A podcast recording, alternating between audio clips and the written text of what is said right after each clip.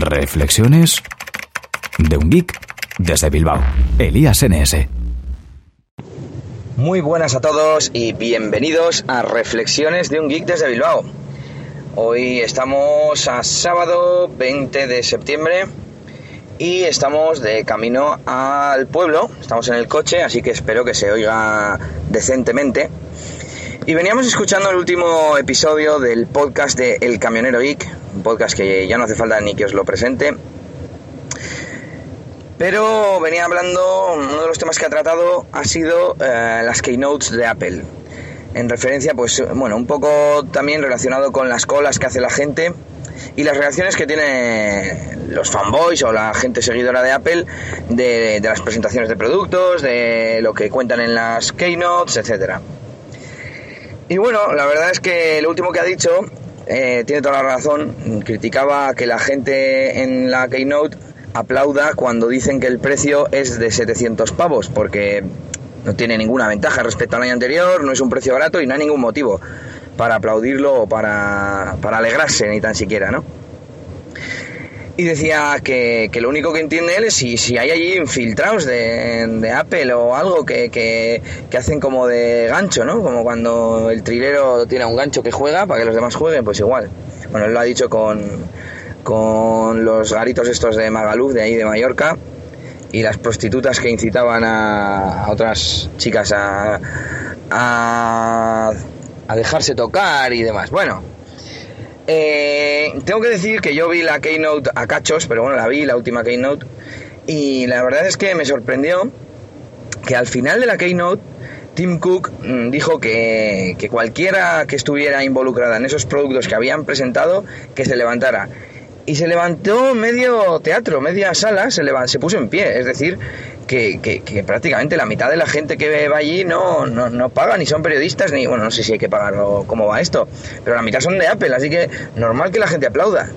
Y, la otra mitad serán seguidores de Apple, eh, reporteros o, gente así que, que, sea seguidora de Apple, entonces normal que se aplauda. Y ya que estamos, vamos a comentar algunas cosas que, que yo quería, de las que quería hablar relacionadas con la Keynote y los nuevos productos. Eh, sobre todo relacionado con el smartwatch de Apple, el Apple Watch. Y ahora que digo esto, eh, en varios podcasts han presentado, han hablado de este dispositivo y no han comentado el que al parecer ahora Apple ya no llama iCosa a, a sus productos, sino que los llama manzana cosa.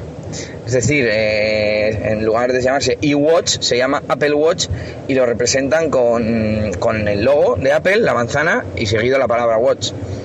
También han hecho un rediseño de la página web desde la Keynote. Ya no llevan el estilo de brillitos y demás, y llevan el estilo flat. Bueno, yo al menos no había visto la página web desde entonces.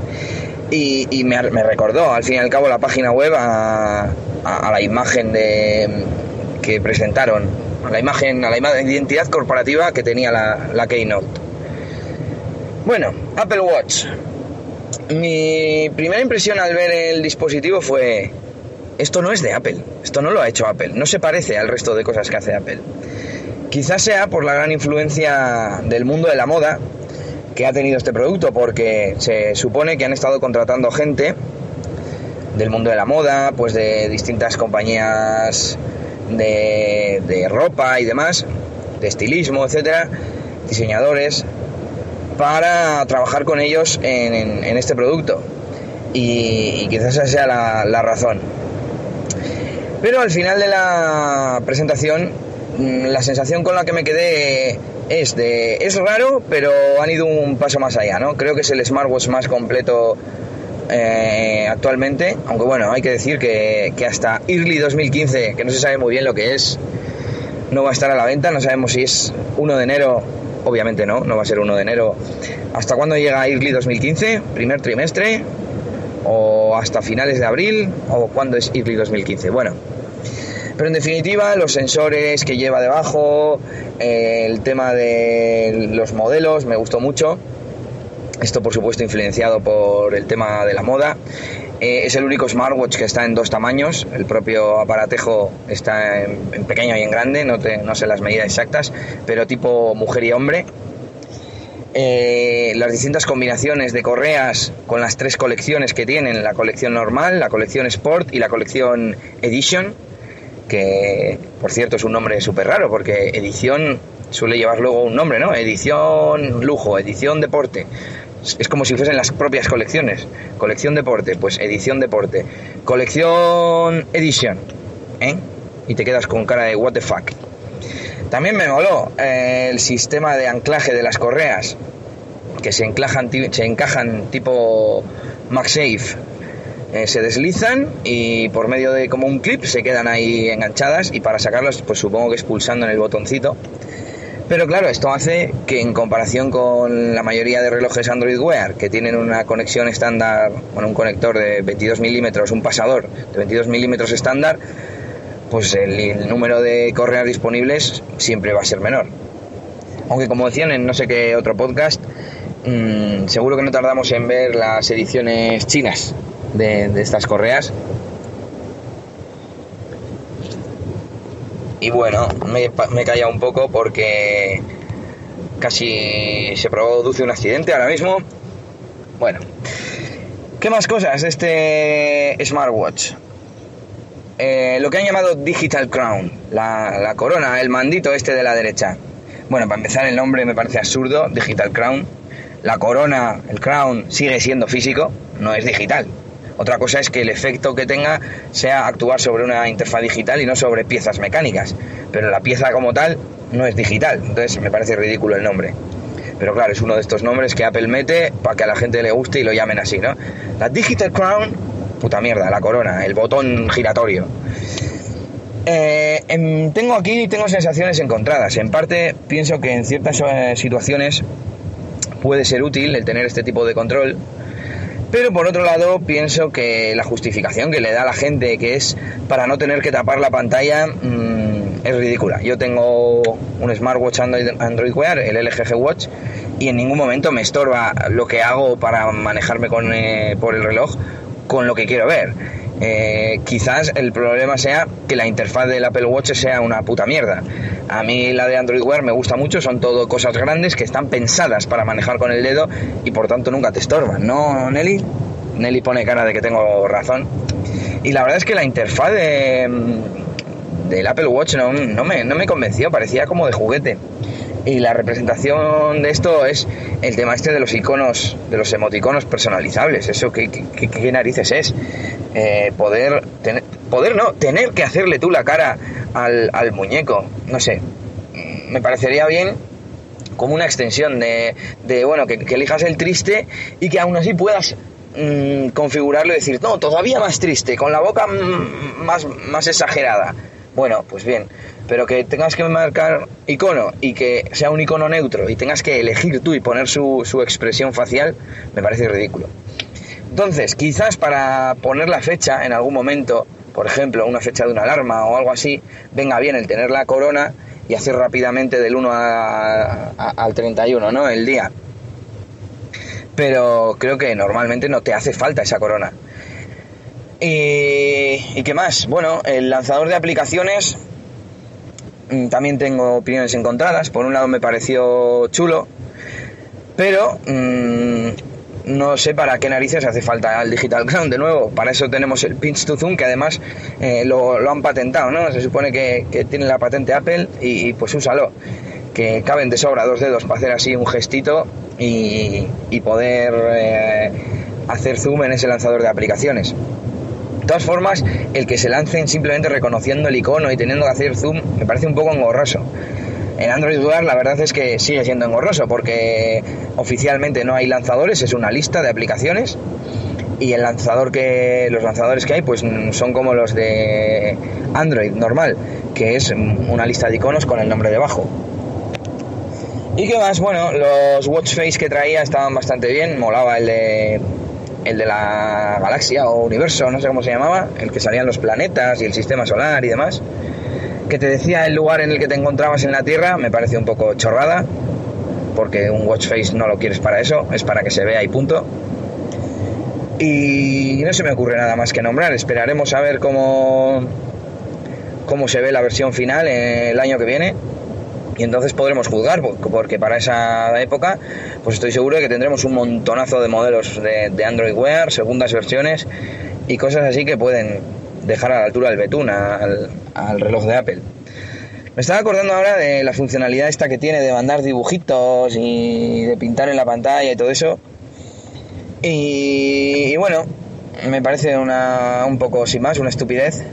Y la parte que sí me gustó es la de que los sensores de, la parte inferior detecten si, si, lo tienes puesto o no, por ejemplo, para bloquear el teléfono o cosas así. Yo creo que la interacción entre dispositivos tiene que tender hacia eso, a facilitar eh, el uso y que, jueguen un poco ¿no? con, con, esos condicionantes de lo llevo puesto o no lo llevo puesto, está cerca o no está cerca y demás.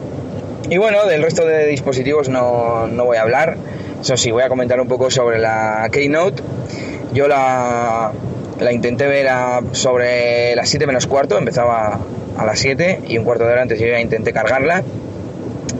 Eh, cargué en Chrome no me funcionaba, cargué en Firefox no me funcionaba, cargué, me instalé, si no me equivoco, Safari para Windows y no me funcionaba y de repente ya me fijé en un mensaje que ponía por ahí que solo funcionaba en Safari para Mac, con lo cual eh, pues me parece muy mal. ¿Qué pasa con los que no tengan un Mac para, para ver la Keynote? Y aparte me parece mal que, obliguen a tener Safari. A ver, hazlo en YouTube, hazlo en cualquier plataforma, pero que sea en, algo abierto. La música que sonaba antes de empezar. Bueno, en los primeros minutos yo pensaba que era la cagada del que estaba poniendo música y que tenía dos canales abiertos. Pero al parecer era un problema del propio streaming, que estaban juntando fuentes, porque durante prácticamente, no sé, un montón de tiempo, la mitad de la Keynote, se oía eh, la traducción en, o sea, la traducción, el audio original en inglés, la traducción simultánea en chino, japonés o el idioma que sea, y yo creo que se oía un tercero por ahí más lejos, y era imposible ver así la Keynote. Además, se cortaba continuamente. Eh, hubo un momento en el que salió una imagen de estas de los años 90 de las teles cuando se quedaban sin emisión, pues una similar. Yo no sé si era una troleada o, era la pantalla que utilizaba la empresa que, utilicen para estas emisiones o qué pasaba, pero hubo un montón de, cachondeo en Twitter con, con este tema, con la pantalla esta. Y bueno, por lo demás, pues que iban a toda pastilla en la Keynote se notaba y a veces hasta no te daba tiempo a asimilar lo que estaban contando, pero bueno. Y molaba mucho la página web en la que se hacía la retransmisión porque era una especie de live streaming de Twitter, como las páginas estas tipo Apple Esfera o Sataka y demás, que te hacen una retransmisión en vivo y van poniendo actualizaciones. Pero molaba porque había mm, frases que ponía la propia Apple había tweets que cogían de otras personas y se veía ahí un poco el resumen de, la Keynote y estaba bastante bien, la verdad.